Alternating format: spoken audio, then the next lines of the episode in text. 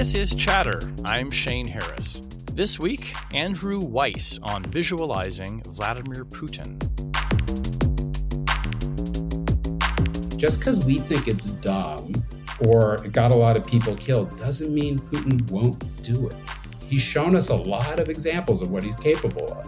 And we can't just keep assuming that some happy ending is going to materialize that saves us from him. Russian official narrative now about the October Revolution is that it was a foreign plot and that the lesson of the October Revolution is that Russia needs to be protected against this threat going forward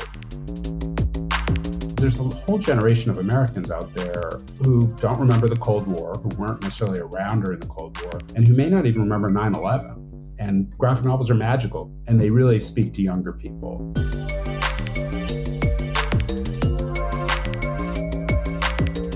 Andrew Weiss, welcome to Chatter. Thanks for coming on the show. It's just great to be here. How are you doing, Shane?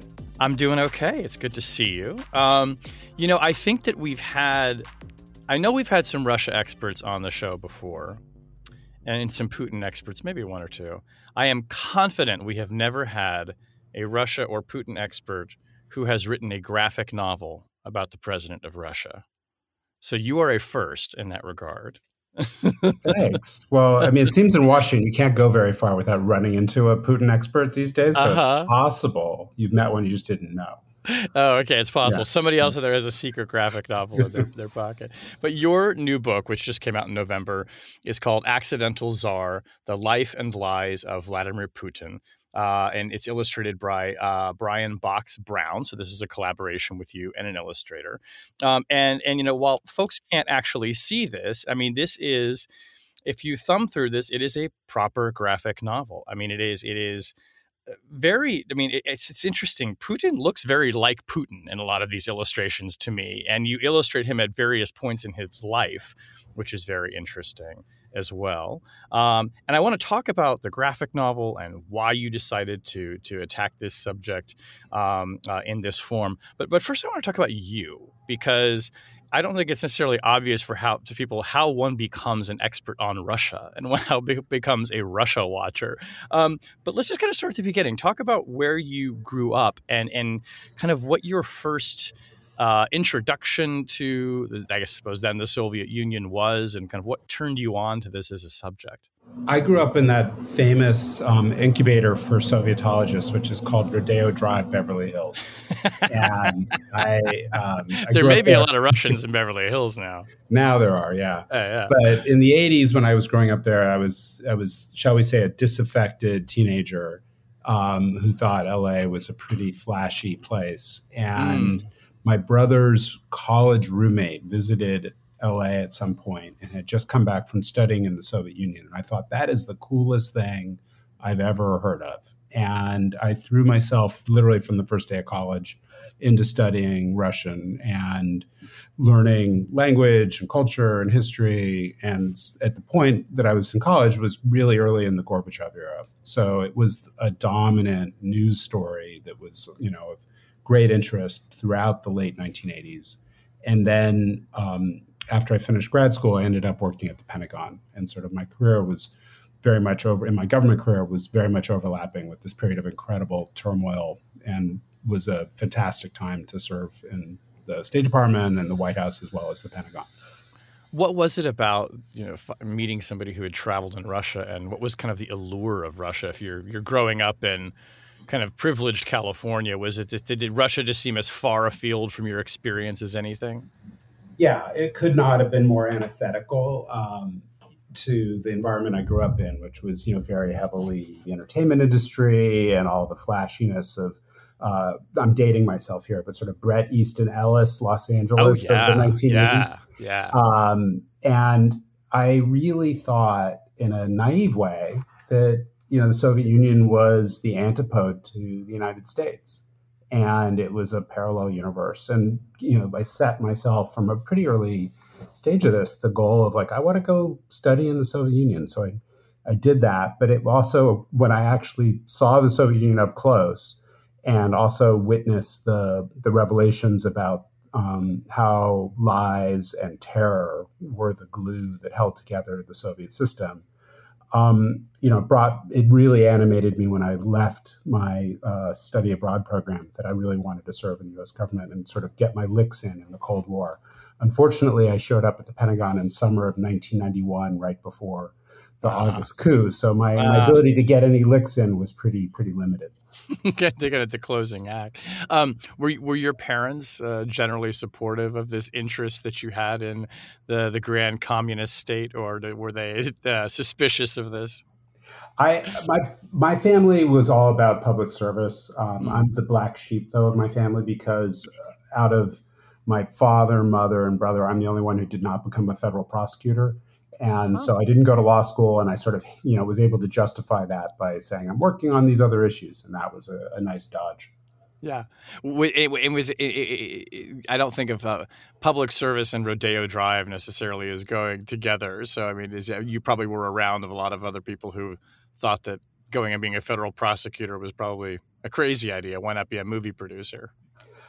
It, it, that's true. I, my family ended up in California. My mom's a you know I don't know fourth or fifth generation Californian, but there was a promise of California that brought my father out from the East Coast and to work in the U.S. Attorney's Office in the early 1960s.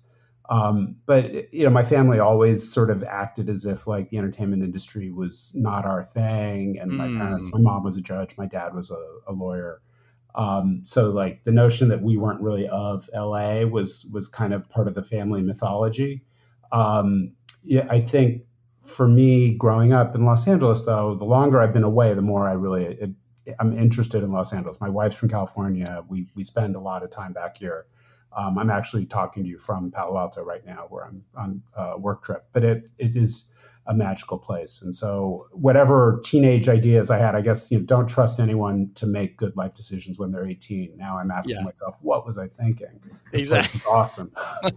it's funny. I had a different experience. I only lived in Los Angeles for a year shortly after graduating college, and kind of had this immediate reaction to it that it was, oh, this is culturally you know vacant and these people are just paper thin and it's so superficial um, but the further the longer i've been away from it the more i've realized that there's so much there is an appeal and there is kind of an interesting i mean it's not necessarily an intellectual city, but it is a highly creative place, right? I mean, it is the seat of the film industry, and and so much of our culture is driven by it. So there's a lot to recommend Los Angeles, not least the weather. Absolutely, and it's yeah. changing a lot. I mean, there's been a huge demographic and sort of sociocultural shift since I grew up here, you know, 40 yeah. years ago. I mean, it's a different yeah. place.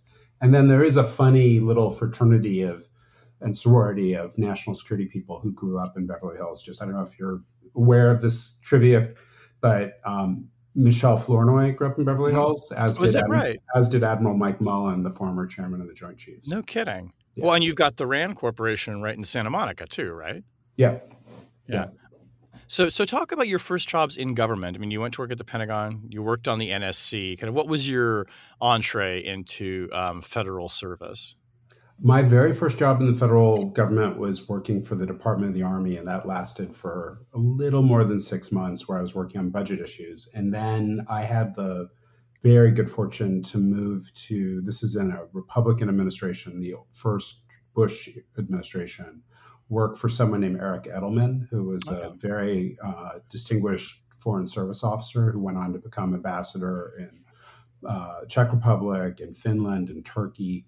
Served as Undersecretary of Defense for Policy, and to sort of see how a you know a very hard charging, uh, very well uh, experienced, very experienced foreign service officer operated as your first boss. That really basically set me on a, a really, I think, productive trajectory for my career. But it also showed me that the you know the different agencies that I served at all have different priorities, and not in a bad way. But it was just really interesting for me. I served at the White House um, at the end of my career, but I had also spent time at the State Department. Um, so most of my career was always sort of focused on the policy end of things as opposed to the analytical end of things. There's a pretty, as you know, pretty carefully delineated separation between intelligence analysis and policy analysis. And my work was always on the latter, the sort of what do you do about something? It's one thing to just admire problems, um, as my former boss Bill Burns likes to say. It's another thing to really think about what is it the U.S. has to do? What are the interests at stake? How do we advance those interests? And it's a very different part of your brain, frankly, that has to weigh not only the you know the limits of U.S. power, but the potential risks of applying it and wanting to balance those very carefully. And that's something that's uh, you know I think a perennial source of interest for me right now. If we you know shift to the present day and you look at what's going on in the war in Ukraine, there are plenty of people who want U.S. policy to be more proactive or try this thing or you know open up this spigot or send this weapon system it's another thing to be the policymaker who actually has to think through is that a good idea? Is that going to change the dynamic so uh, so much that it outweighs some of the downsides? And you know there there can be you know overly cautious responses to those kinds of things but i i think it really is a it's a it's a unique uh, and sort of disciplining uh, uh reality when you when you think about if we do this have we thought through have we you know troubleshot every aspect of a decision? That's that's a very different approach to looking at the world than just like i hate this or i'm angry about this or i want to push back today because it makes us look bad on the front page of a newspaper. Um, and you know i think you know my career was really really you know always about trying to address those things and in my scholarly incarnation at the carnegie endowment where i work now that's really been you know front and center um, to my work when you were coming in you know entering this kind of budding Russia expert who wants to take on these policy issues. And, you know, the Soviet Union is collapsing and it's now we're entering into this period of just tremendous transition. I mean, what were your thoughts about you know, you've been studying a system that was, you know, um, certainly by the time you started paying attention to Russia and the Soviet Union, I'm sure there was a little bit of the writing on the wall that things were changing. But to come in in 91 when you're at this pivot point, what was that like for you, particularly as somebody who was just starting out in a career? Well, the unraveling of the Soviet uh, role in Eastern Europe, the collapse of the Warsaw Pact, and then the unraveling of the Soviet Union itself were very scary at the time. And there were a lot of questions about is this going to be okay? And now looking back on it, it all feels like that was easy or that went pretty well. Um, at various stages, there was a real risk of violence. Um, I write about this in the book, where there are these scenes of you know Putin in Dresden, where he was serving as a junior mid-level KGB officer and witnessing the fall of the Berlin Wall and people power up close and how scary that looked to him. Um, I didn't realize, you know, when I came into government, how close Germany had come to violence and the sort of Tiananmen Square type outcome uh, was pretty narrowly averted um, and pretty much averted by sort of flukes, not just by design. Um, the similar story that was really clear as the Soviet Union collapsed and when I first started working in Office of the Secretary of Defense in early 1992, there was a lot of worry about violence and, and disruption. And the sort of first order problem had to do with dealing with the Soviet nuclear arsenal. And it was it's sort of now, you know, 30 years later, again, we take it for granted that that nuclear arsenal was brought back to Russia, that it was kept secure, that we then had all these big arms control agreements on how to make the Soviet arsenal lower, uh, smaller, and bring U.S. and now Russian uh, strategic force levels lower and lower. But none of that was uh, was in place um, eh, to go so swimmingly. And a lot of creative foreign policy work was done to make sure, particularly, that Ukraine gave up the nuclear weapons that were deployed on its territory that it didn't have actual control over, but were being used as a bargaining chip to try to get Russia to recognize um, Ukraine's territorial integrity, sovereignty, and independence. All these issues are obviously at the fore. Um, but for me, sitting in government, I'll be honest with you, I never totally understood why is there this fixation on the nuclear stuff? Hmm. Like, what is it about the nuclear stuff that makes everybody put other things on hold, like respect for human rights, respect for human dignity. All those things seem to me at the time to be like, that's the big story here is like Russia is changing. The countries of the former Soviet Union are becoming independent. And you guys are looking backwards. You're like looking at, you know, the 80s, 90s inheritance as the dominant issue of the moment, as opposed to what's happening at a grassroots level. And if I can just digress, there was a very interesting uh, debate in those days, which hasn't really gotten as much attention lately, which is that the Cheney Pentagon, where I was working, really viewed the primary challenge for US policy as like, how do we remove a peer competitor? And how do we promote the collapse of the Soviet system? How do we make sure that Russia and the other successor states emerge in their own right and basically become more uh, both integrated into the international system as well as more friendly toward the United States. And there was a huge fight between Cheney and his team and the NSC and the State Department, which were led at that point by Brent Scowcroft and Jim Baker. And they were really focused on the arms control stuff. Keeping the Soviet Union together was not anathema to them. They actually thought having a Soviet Union that could oversee the um, scaling back of uh, the Soviet military presence in Eastern Europe and then the, the arms control deals that were done in the Bush administration, those were the kind of jewels in the crown for, for that team. And the Cheney people were completely at odds with them. Um, and it got to the point where they were actually disinvited to various meetings at the White House because they just had very different views. And it foreshadows some of the, the thinking that went into the war in Iraq. So it's just interesting to see mm.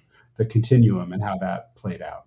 Yeah, and how much of Cheney's experiences and thinking and about policymaking and the power of it would have been forged in that very contentious moment. Uh, yeah, yeah, and the personal um, animosities that that well, yes, these debates these debates engendered, which I, I I missed out on a lot of that. I got there after this um, this had all played out because that was that's happening in 1990 or so, 1989, 1990. Sounds um, like it would have been a lot of fun, actually. Yeah. Um, so let's then talk about. Uh, uh we'll talk about the book, and I'm sure th- we'll talk more about your career as we are. But let's get to the question of not just why you decided to write a book about Putin, but why do it as a graphic novel. Um, you know, I think, and, and this to some degree, I think probably a lot of people who aren't familiar with with graphic novels think of them as comic books. They think of it as something that's like a light kind of treatment.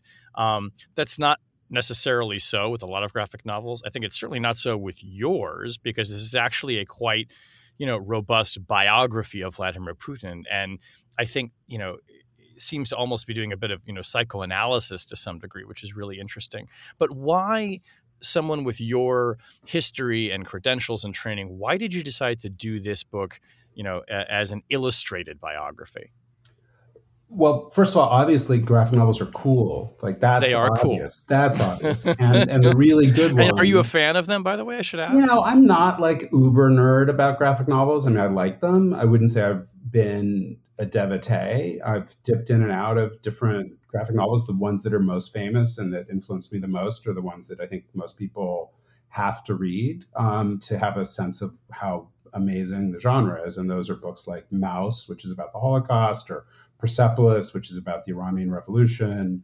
Um, there's a really good one called Belonging, which was written by a German American woman named Nora Krug that reckons mm. with her family's complicity in the Holocaust. Mm. She recently illustrated Timothy Snyder's graphic novel version of On Tyranny, and she's an amazing stylist in her own right um, as well. But for me, I, I, have a very lovely existence. I work at a think tank. You know, I get to work with an amazing set of American and Russian colleagues who are all fantastic analysts in this region. But I'm conscious of the fact, A, how privileged and special that existence is, but I'm also conscious that it's an insular world and that people who work in the foreign policy think tank world tend to be talking to each other. And when we speak to a reporter like you, um, oftentimes we're called upon to provide an instant assessment of something. It's hard to do the bigger 30,000 foot assessment when we're called to do that, which is a privilege. I don't want to uh, downplay. But, you know, most people like me, if we do that, aren't able to provide the big thousand year sweep of Russian history when you call us. Like, that's not what you're looking for when you call. Right. Um, likewise, I don't think the people who read the article that you ultimately produce have time necessarily, even if they're big Russia devotees of what's happening or Ukraine devotees, um, to plow through a 700 page academic book. And I think if we don't see that thousand year sweep, we may miss the story. And if we don't see who Putin is and a, uh, you know the, how we got to this point over two plus decades of ups and downs with him, and if we don't see who he is um, properly, we're going to make some big either factual mistakes or um, some policy mistakes. And that was a, a, huge motivator for me of writing this book. And then the last part, which I think is something we don't talk about enough in Washington, because it's a lot of you know middle-aged people um, who tend to dominate some of these policy areas as well as um, how they're framed, is there's a whole generation of Americans out there who don't remember the Cold War, who weren't necessarily around during the Cold War, and who may not even remember 9 11. Mm-hmm. Um, and this book is aimed at, at all of these audiences. And graphic novels are magical because they can be read by super experienced people my age or older. I'm 54. Um, and they really speak to younger people. And I was trying to hit all of these audiences in one fell swoop. And you mentioned, you know, being able to sort of, you know, see Putin, see him for who he is. And of course, one of the benefits of a graphic novel is that you literally are seeing him on every page and you're seeing him unfold from a very young child up you know through this you know KGB officer and sort of had the visual connection of it is obviously very strong. Um, you start with his childhood and, and, and talk a little bit about the environment that he grew up in. There's actually a story in here that I had not heard before. Um, not that by any means I feel like I've heard all Putin stories, but about um, his mother nearly being carted off, taken for dead, and rescued at the last minute by Putin's father. Tell that tell that story. Yeah, so Putin's family are uh, working class. He is the third child. Um, one of the kids died in infancy, and the other died during the war. Um, basically, Putin's father was a soldier who fought during the siege of Leningrad in a Red Army unit that was helping defend the city. Siege of Leningrad, most people I think probably are familiar, was this incredible period of hardship. Um, uh, hundreds of thousands of people perished in Leningrad from starvation during this Nazi blockade. The city was never occupied by the Nazis. Um, and for Putin's mom, who was raising a baby, the baby ultimately, Putin's older brother, Victor, was taken from the family and sent to an orphanage because people were dying of starvation and they were trying to keep the kid alive. And the kid ultimately dies of diphtheria. The kid's buried in a mass grave. Putin's not born until the early 1950s, so he doesn't witness or experience any of this firsthand. Um, but Putin's mom nearly died during the war. And as with everything about Putin, you got to put a little bit of an asterisk because you're not totally sure what's true and what's embellished. But the family story that Putin has told is that his dad was wounded uh, at the front, comes home to check in on his family, and finds his wife in a cart of corpses being carted off and has a fight with the person driving the horse um, driven cart and says, My wife's not dead yet. And the guy driving the cart says, Well, she's almost dead. It's like a scene out of a Monty Python movie. I was just going to say, yeah. yeah. um, and Putin's dad supposedly like whacks the guy with his crutches and pulls his wife off of the cart and brings her home and nurses her back to health. You know, you said something there too about this. Is these are stories that Putin tells about his background, and the book is is, is full of this. Um, of things like that, these anecdotes, but you you get such a strong sense that from an early age that Putin had an idea about the kind of person that he wanted to be. And he's seeing a lot of this in stories of the day and in particularly in in spy movies and spy shows. I mean you mentioned there's a blockbuster movie, The Sword and the Shield, that he's reading pulp spy novels that were the basis for a big hit TV miniseries, 17 Moments of Spring you know, we think of Putin as this kind of experienced, you know, KGB officer. You spent a lot of time talking about Abby's actually a fairly low level kind of functionary hanging out in this not very important post. But he seems to be somebody who was enamored of this legend and of this idea and highly informed by the kind of mythology surrounding Soviet intelligence.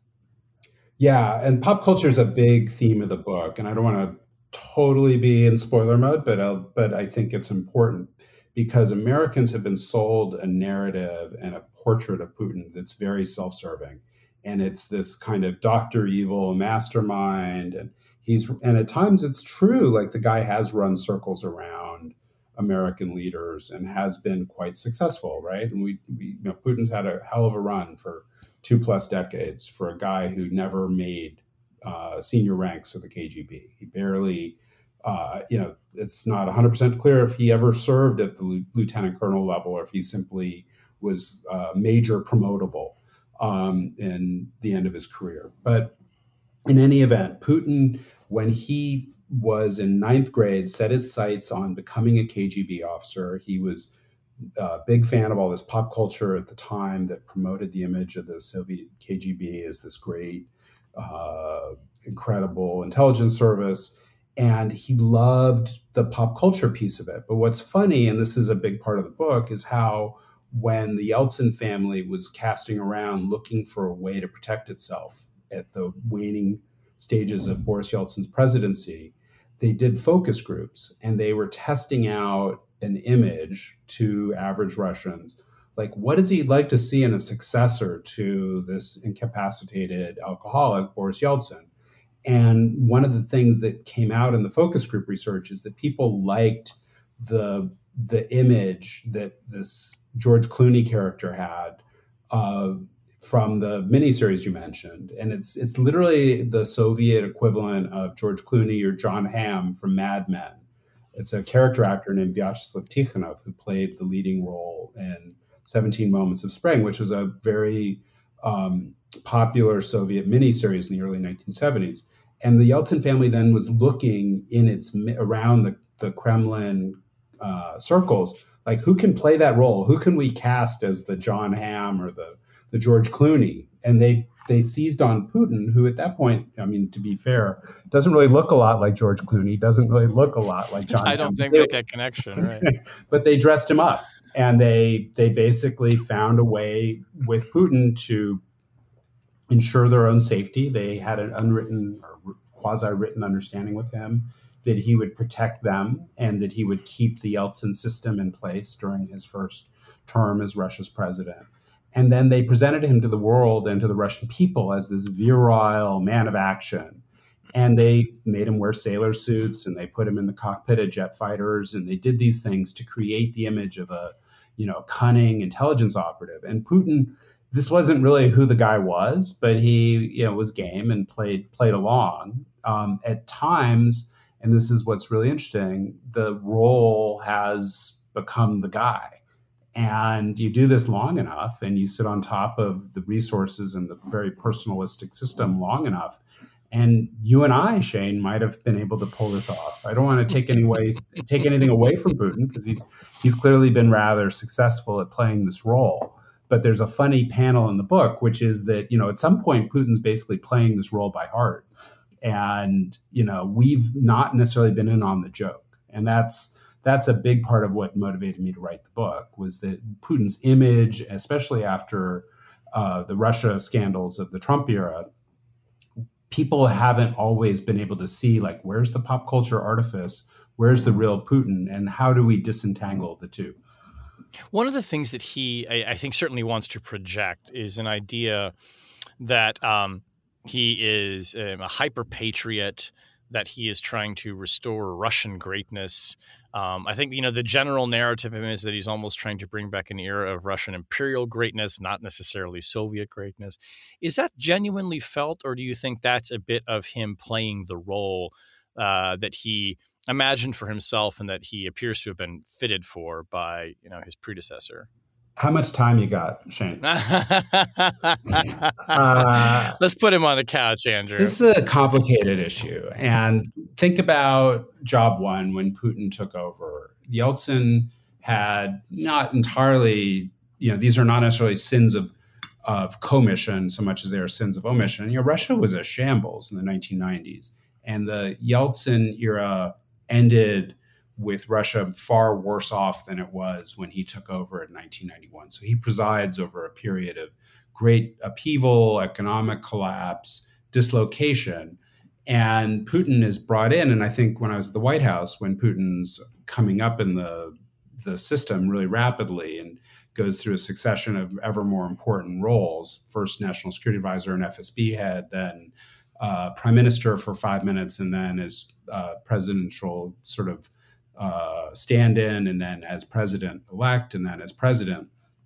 All that's unfolding. And the worry at the White House and in the US policy apparatus at the time was who is this guy? And is he equipped to lead Russia? Because Russia's, you know, crashing ever faster and unraveling ever faster. So we had a lot of doubts that Putin was the guy to put a put a floor underneath all those those uh, the the the downward movement.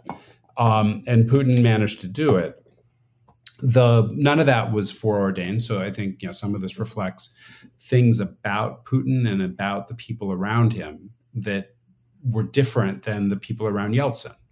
Um, so first and foremost, the job that Putin embraced at the beginning of his time was like we need to strengthen the state and the interests of the state. And there's a word in Russian for this that I think really gets to who Putin is, and the word is государственник, and it basically means an advocate of a strong state as an end in itself. Mm-hmm. And I don't think I fully got, I'm just copying to my own mistakes here, how that was a deeply encoded value that wasn't new or unique to Putin and sort of gets back to some of the cardinal aspects of how Russia's been ruled going back to the beginning of the Romanov era. But leaving that aside, being America's buddy, and Putin really threw himself into the role after 9/11 of being America's buddy, was an end was a was a and was not an end in itself. It was a it was a way to both stabilize uh, the the Russian system, to prioritize rebuilding at home and kind of having a benign external environment, so Russia wouldn't deal with a lot of external threats. It could really focus on its you know domestic challenges. Um, and it was not necessarily about reasserting dominion over the post Soviet space at that time. At the same time, as far as Putin's agenda was concerned in the mid 1990s, there was this idea that a US led world and dominated world was bad and that Russia was going to be unhappy if it was simply part of a US led international system and it wanted to carve out space for what it called a multipolar system. And that was, I think, the kind of North Star for Russian foreign policy from the mid 1990s onward.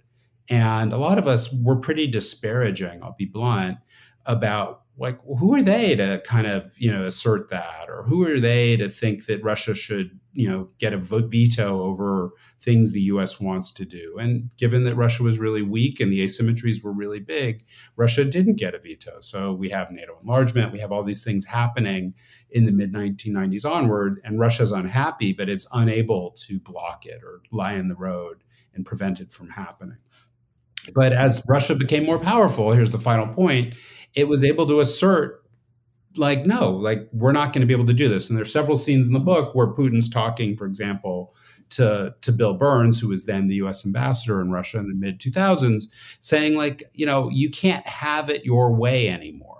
And and america can't run roughshod over the over the interests of russia like you used to do. And i putin am, am now here to tell you that bitter truth and that strikes me as i mean that that's where I guess maybe an element of patriotism comes in, but I, I, felt myself in reading some of these passages in the book wondering how much of that is also, and this is again, this is quite psychoanalytical, but like how much of this is informed by, you know, Putin just having this upbringing where he was told no and he did have to fight for everything. And he's such a scrapper. I mean, he is not by any means someone who comes from a privileged background.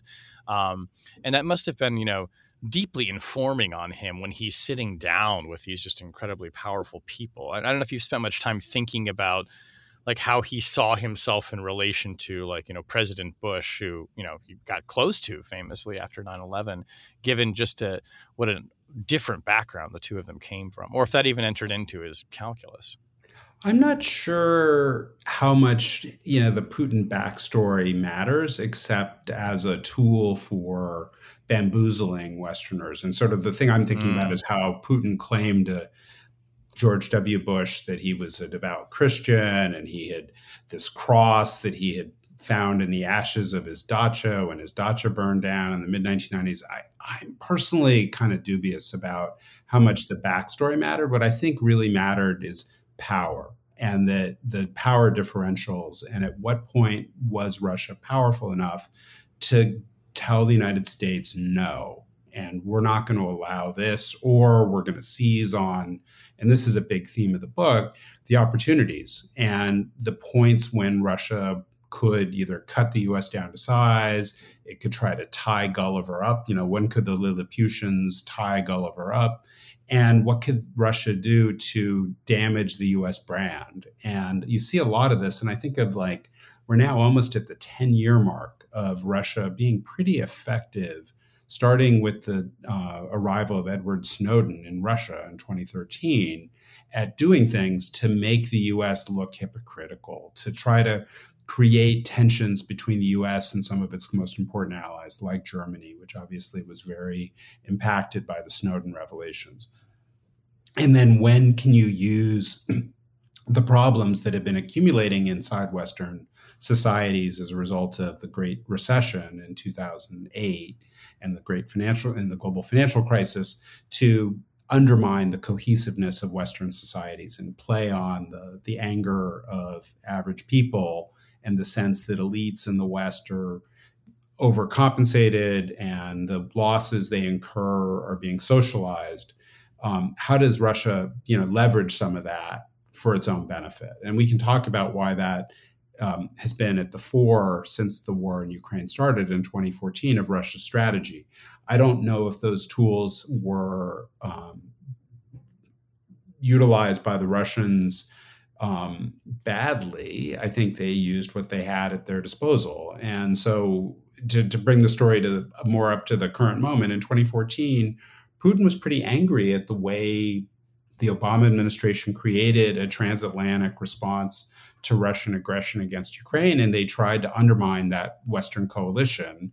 They wanted to, you know, promote dissension within the Western camp and make the Western camp less def- less effective. And so you saw Russia building bridges to populist nationalist groups in Germany, in France, in Britain, and in the U.S. throughout that 2014-2016 period. And part of what the book tries to tell people is how none of those successes happened overnight. They took a while. There was a lot of kind of trial and error. There were a lot of things that didn't pay off, but then there were these things that paid off spectacularly well. Brexit, I don't want to claim is you know a Russian invention, but the Russians certain, certainly you know, uh, were playing footsie with people like N- Nigel Farage, who was a prime advocate for, for Brexit, and this financier, Arron Banks. Um, and then likewise, there was a huge effort to embrace the Tea Party and movement conservatives in the US in this time frame, and then the Trump era. You know, there was a real Russian embrace of Trumpism and the, the people around Trump. There's also, I mean, you spent some time in the early part of the book talking about, you know, Putin's efforts to make Russia just a bigger, more powerful player on the international stage in its own right. And I'm thinking of when he lobbies, you know, successfully to get the Olympics brought to Russia, and he's also lobbying FIFA to host the World Cup, which is appropriate now since we're we're watching those matches unfold. But talk about that period and and what he was willing to do and why he felt, you know, sport and the Olympics in particular would be, you know, such a such a, a boon for Russia. And I have to say, I remember the Sochi Olympics as having, you know, gone off not so great. I mean, we hear, you know, the stories about the athlete villages that, you know, didn't have working toilets. And I remember like the Olympic ring that burned out in the opening ceremony. But what did that mean to him to to secure the games? And um, and what did we learn about the way he went about doing it? What did we learn about Putin? I see that period where Russia has become fabulously wealthy throughout the 2000s, largely on the back of the huge run up in commodity prices and oil prices, as a moment where Russia is trying to show the world, like, we've, in Putin, we've really built something here, but it's pretty superficial. And yeah, you can bribe the leadership of the IOC, you can bribe the leadership of FIFA and get these awards to host the World Cup, to host the 2014 Olympic Games. Um, but that doesn't really buy you respect. And there's a great side of Russian uh, political culture and of Putin himself that's about respect. And it's it's you know my former boss Strobe Talbott used to say a lot of this is the Rodney Dangerfield syndrome. And you know you know I don't get enough respect. And there never will be enough respect, I think, at any point for Putin. And we've learned that. Um, this is a man who has accumulated grievances and who has, you know, built in his own mind a real inferiority complex vis-a-vis the West. But what's underlying all of it, and I think this is the part that's really important that comes across in the book, I hope, is a fear that the West is out to promote regime change and that it uses this idea of color revolutions, which is a Russian uh, concept, to get rid of regimes it doesn't like. And we saw this starting in the year 2000 in the student led overthrow of the Milosevic government in Serbia. It then returns in Georgia and in the Orange Revolution in Ukraine in 2004.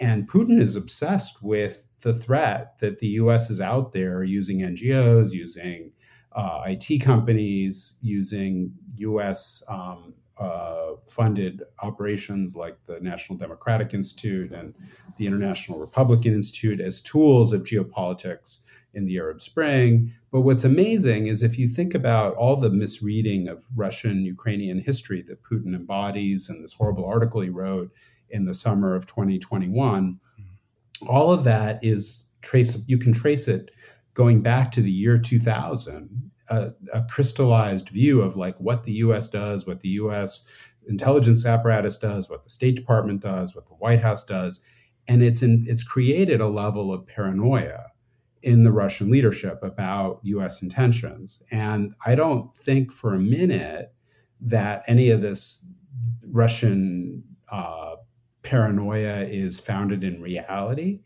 but it is who they are. And you see it even in the, the Chinese reaction to the political protests about COVID restrictions in recent weeks. You know, similar talk and similar view about color revolution and arguing that anyone who supports these things clearly isn't doing it as a, you know, uh, sincere effort. They're doing it because someone paid for it and someone's put them up to it. And that's a very convenient political framing to portray your enemies at home as tools or proxies of Western governments or the United States. And that Putin has been a, a very, you know, equal opportunity opportunist throughout his time in office. And it's worked really well for him because the Russian elite has been able to say anyone who's, you know, against us or who's, you know, whether it's Navalny or protesters who were out on the streets of Moscow in 2011, 2012, they're not doing this because they're Russians. They're doing this because someone's put, you know, paying for them to do it.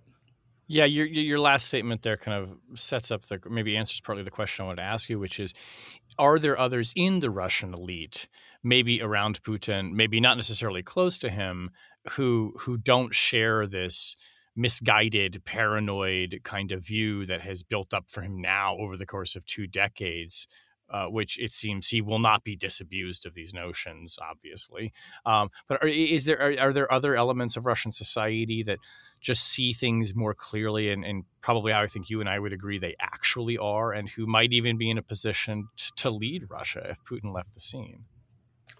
Um, well, yes and no. I'm sure there are tons of Russians who think this is nonsense and that the Arab Spring didn't happen because Google engineers were paid by the CIA to stage demonstrations in Tahrir Square. I think there are plenty of Russians who understand that.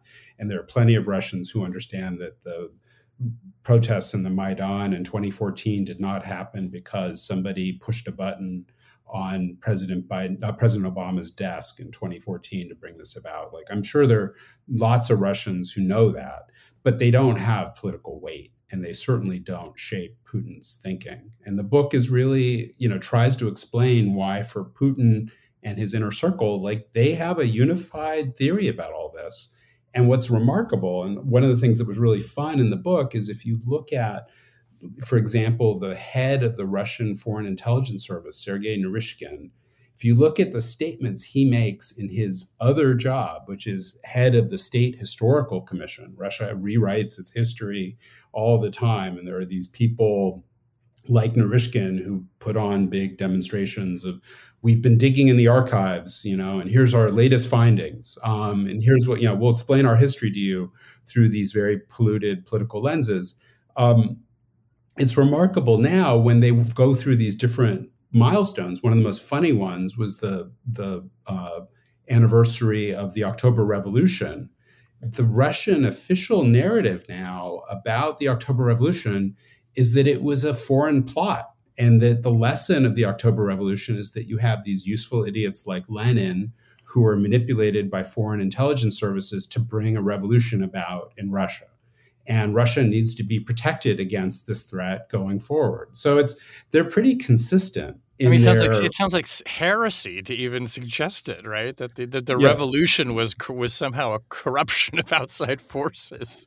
Yeah, but what's funny, and there's also a scene about this in the book, is I was I was once at a dinner with the former head of the German intelligence service, and I was decrying in my way how the Russian uh, influence over the the Trump campaign in 2016, and they're they're they're playing footsie with candidate Trump was the greatest influence operation in history.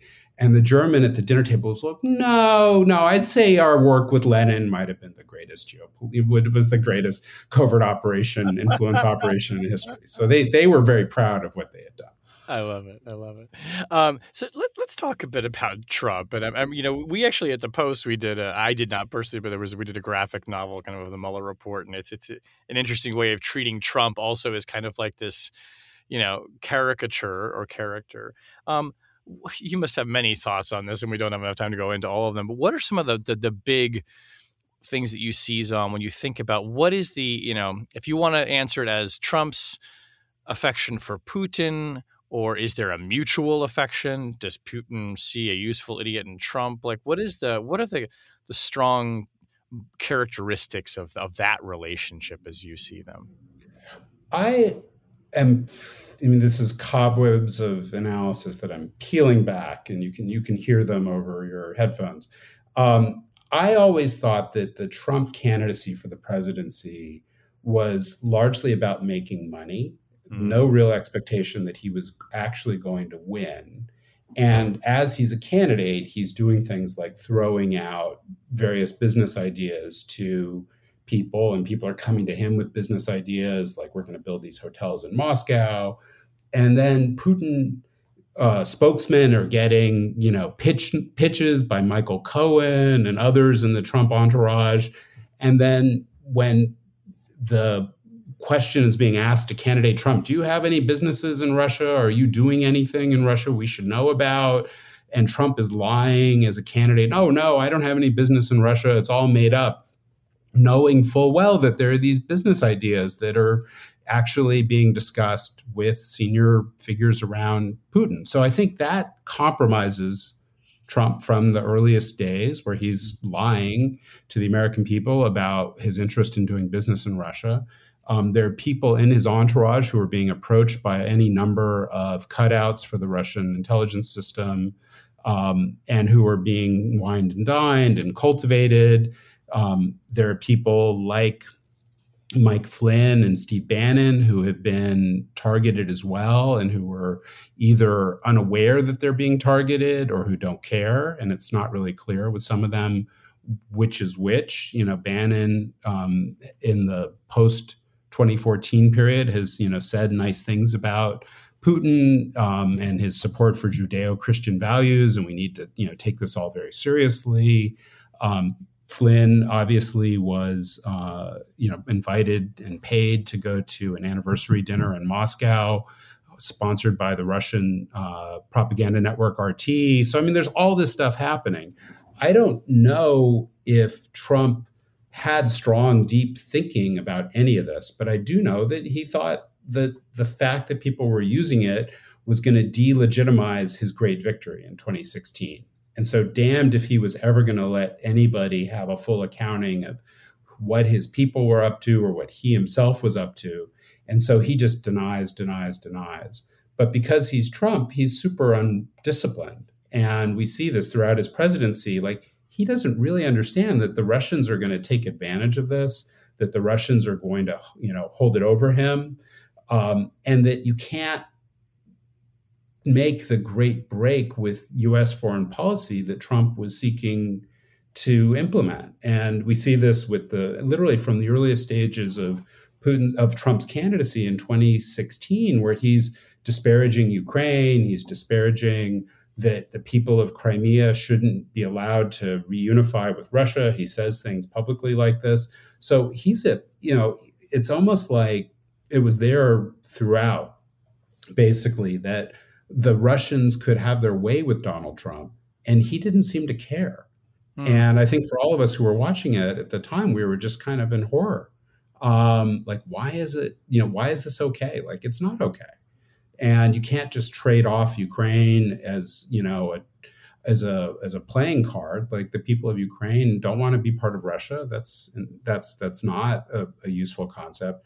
But also, if you remember going back to these days, the people around Trump had this idea that Russia was going to be our great partner in Syria, and we were going to fight radicals in the Middle East together. I mean, all this is just it was just loopy but the Trump people seemed to buy into it, and the Russians were really good at kind of wrapping them around their finger. And that's a big that's a big part of the book as well. Yeah, absolutely, absolutely. Um, and this, here's a big hypothetical, but I wonder you've probably thought about this. Had Trump been reelected, um, how would things have been different in Ukraine? Would Putin still have invaded? would he have invaded thinking the U.S. response would be different? Do you, do do you think about that? I mean, within and, and knowing that the, what kind of an affirmation that may have even been for Putin if the United States reelected Donald Trump.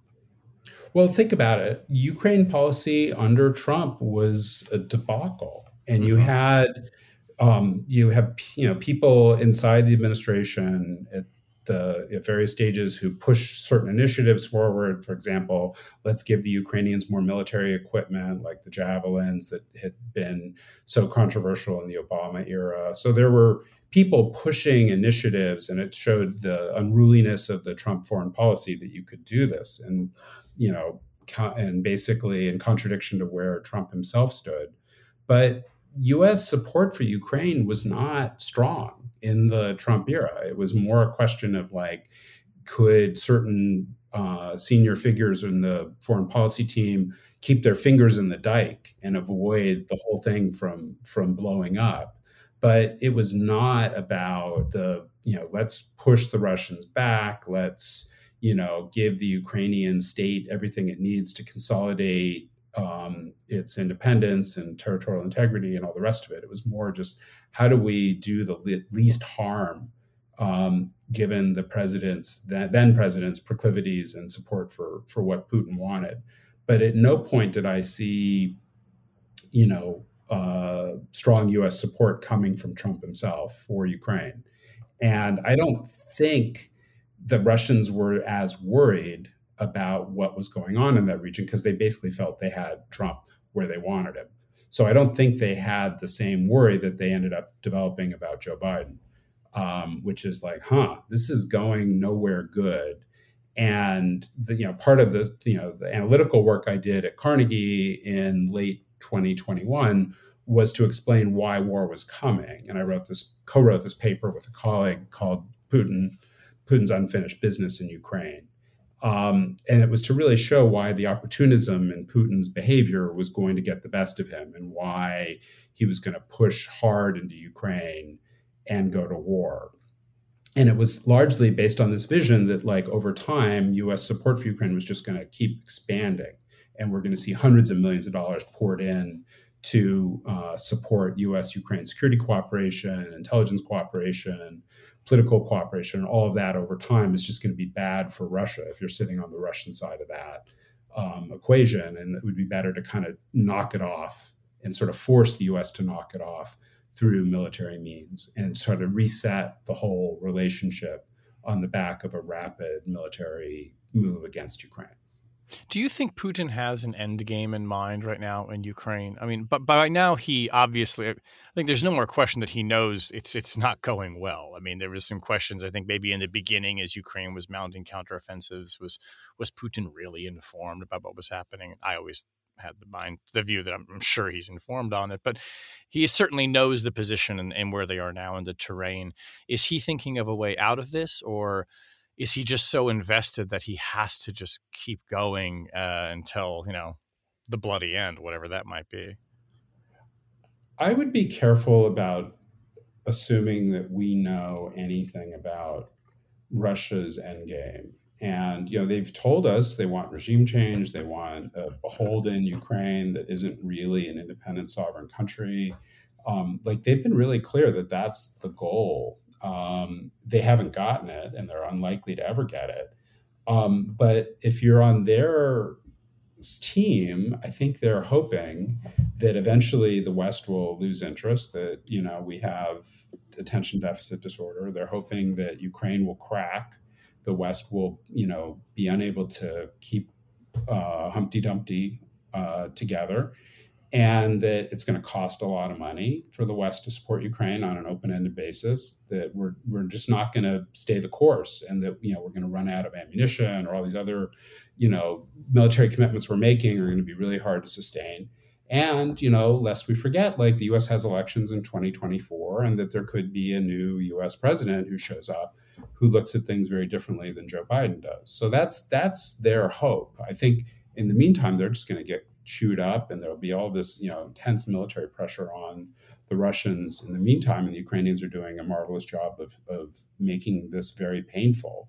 But i don't think that the fundamental goals have changed. And even if putin can't get what he wants he's still sort of hoping and fantasizing that something's going to crack and that you know the western coalitional fracture zelensky will you know um, not be able to keep it together um, most of these are, you know, putting hope over experience. Um, but it is, you know, part of the the DNA that Putin has that like he just like as long as I'm waking up in the morning and I'm feeling healthy, like I'll just keep going. And you know, we have this image of him as having, you know, he's embarrassed or this is bad because you know lots of Russian soldiers have gotten killed. Like he doesn't face the same societal pressures, economic pressures that a Western leader would. And he's not running for reelection. Like he's he's the czar. What do you make of all of these persistent stories about his his health and whether he's ill or has blood cancer or you know he disappears for a period of times because he's having weird medical treatments? I mean, that seems to be a part of his kind of mystique and mythology too. I guess. I mean, I you know I still bank on what Bill Burns said, which is that Vladimir Putin is entirely too healthy um, I think we should not, you know. that was hope, a good line. yeah, I mean, I think you know it would be, you know, obviously it would be great if Vladimir Putin weren't on the scene and we didn't have to deal with him. We don't have the luxury of that reality. Like the reality is, like Vladimir Putin's around. Vladimir Putin is in charge. Vladimir Putin is not facing uh, domestic political turmoil that threatens his hold on power. Vladimir Putin is not dealing with an all-out military collapse that is going to, you know, basically allow the Ukrainians to run the Russians out of town on a rail tomorrow to pre 2014 lines of control. Like, we're going to have a long term, very contested, dangerous confrontation with Russia for as long as you and I are probably working on these issues. Mm-hmm. And it's entirely possible Vladimir Putin will be in charge for the balance of your and my professional career and that's a scary thought. And i'm not i mean it's rickety. It could all change tomorrow. Vladimir putin could get hit by a bus tomorrow. But but i think my baseline is that this man isn't going is not going anywhere. And we're not done with him. And so what's he going to throw at us? And that's what we have to be ready for well, you make the comparison at the end of the book. To... Don't give that away, Shane. Don't give that away. Oh, okay. I'm not going to say you compare him you're gonna, to. You're uh, going you're gonna, you're gonna give the, the punchline of the whole book away, man. Other aging leaders, let's just say people who hang on a long time. You, you, you, do make the point, though, and I don't think this is giving anything away, but to say that that seeing Putin as he wants us to see him rather than he is only makes that problem worse. And and and again, I think that's what's just so interesting about the book is so much of the book it seems to me is devoted to trying to understand how Putin sees himself and how he wants to project this this image. And again, doing it as a graphic novel is a really um, you know effective way of kind of making that that point and interacting with the biography differently because you're seeing him play out this way.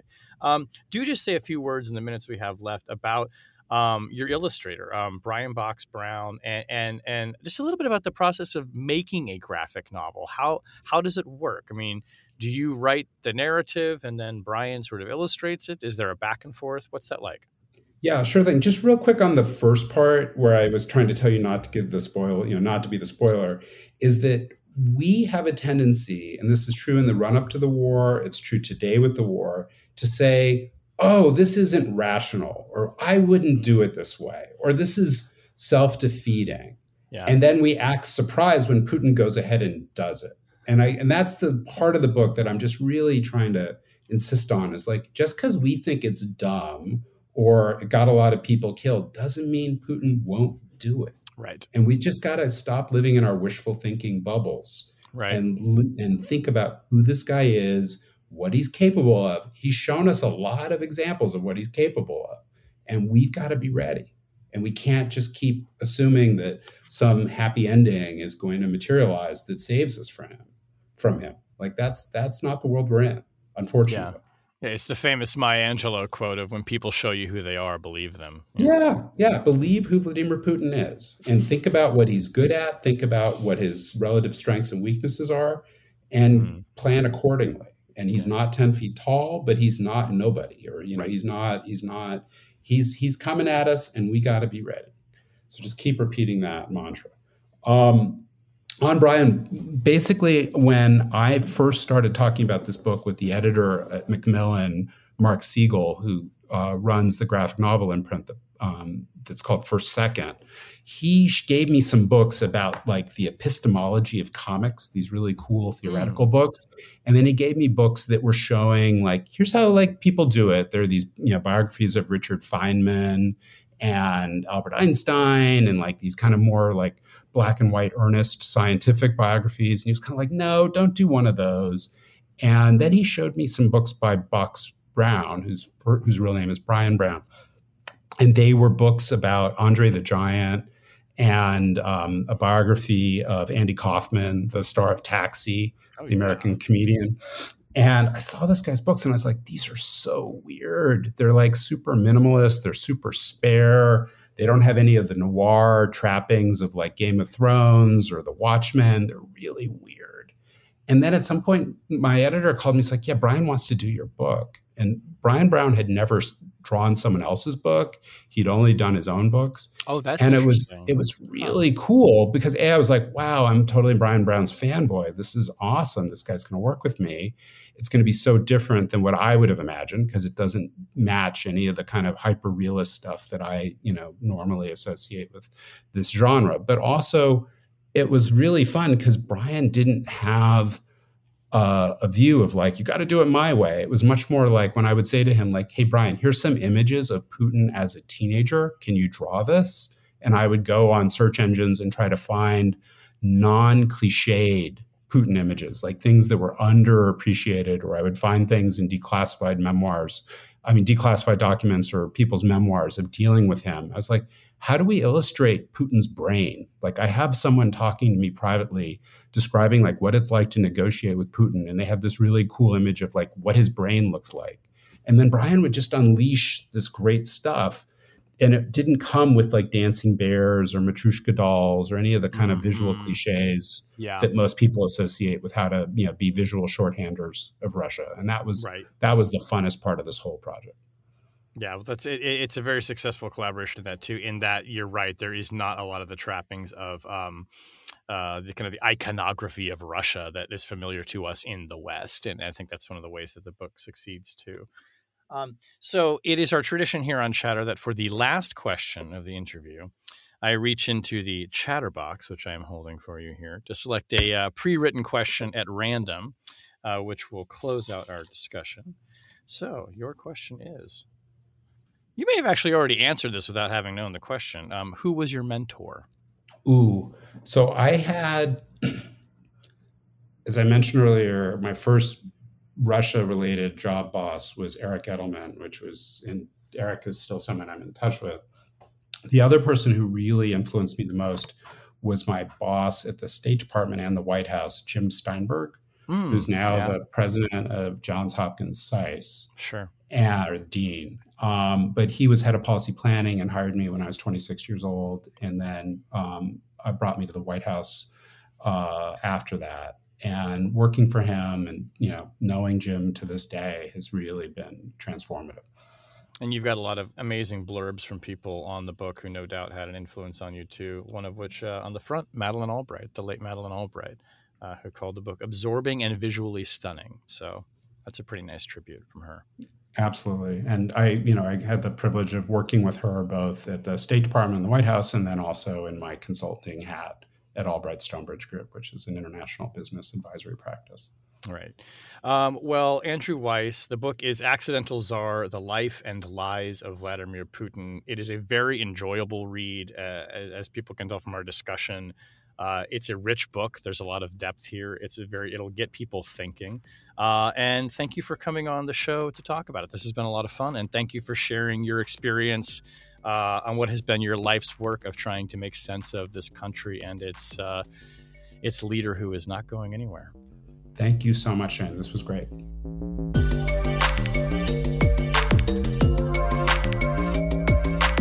That was Chatter, a production of Lawfare and Goat Rodeo.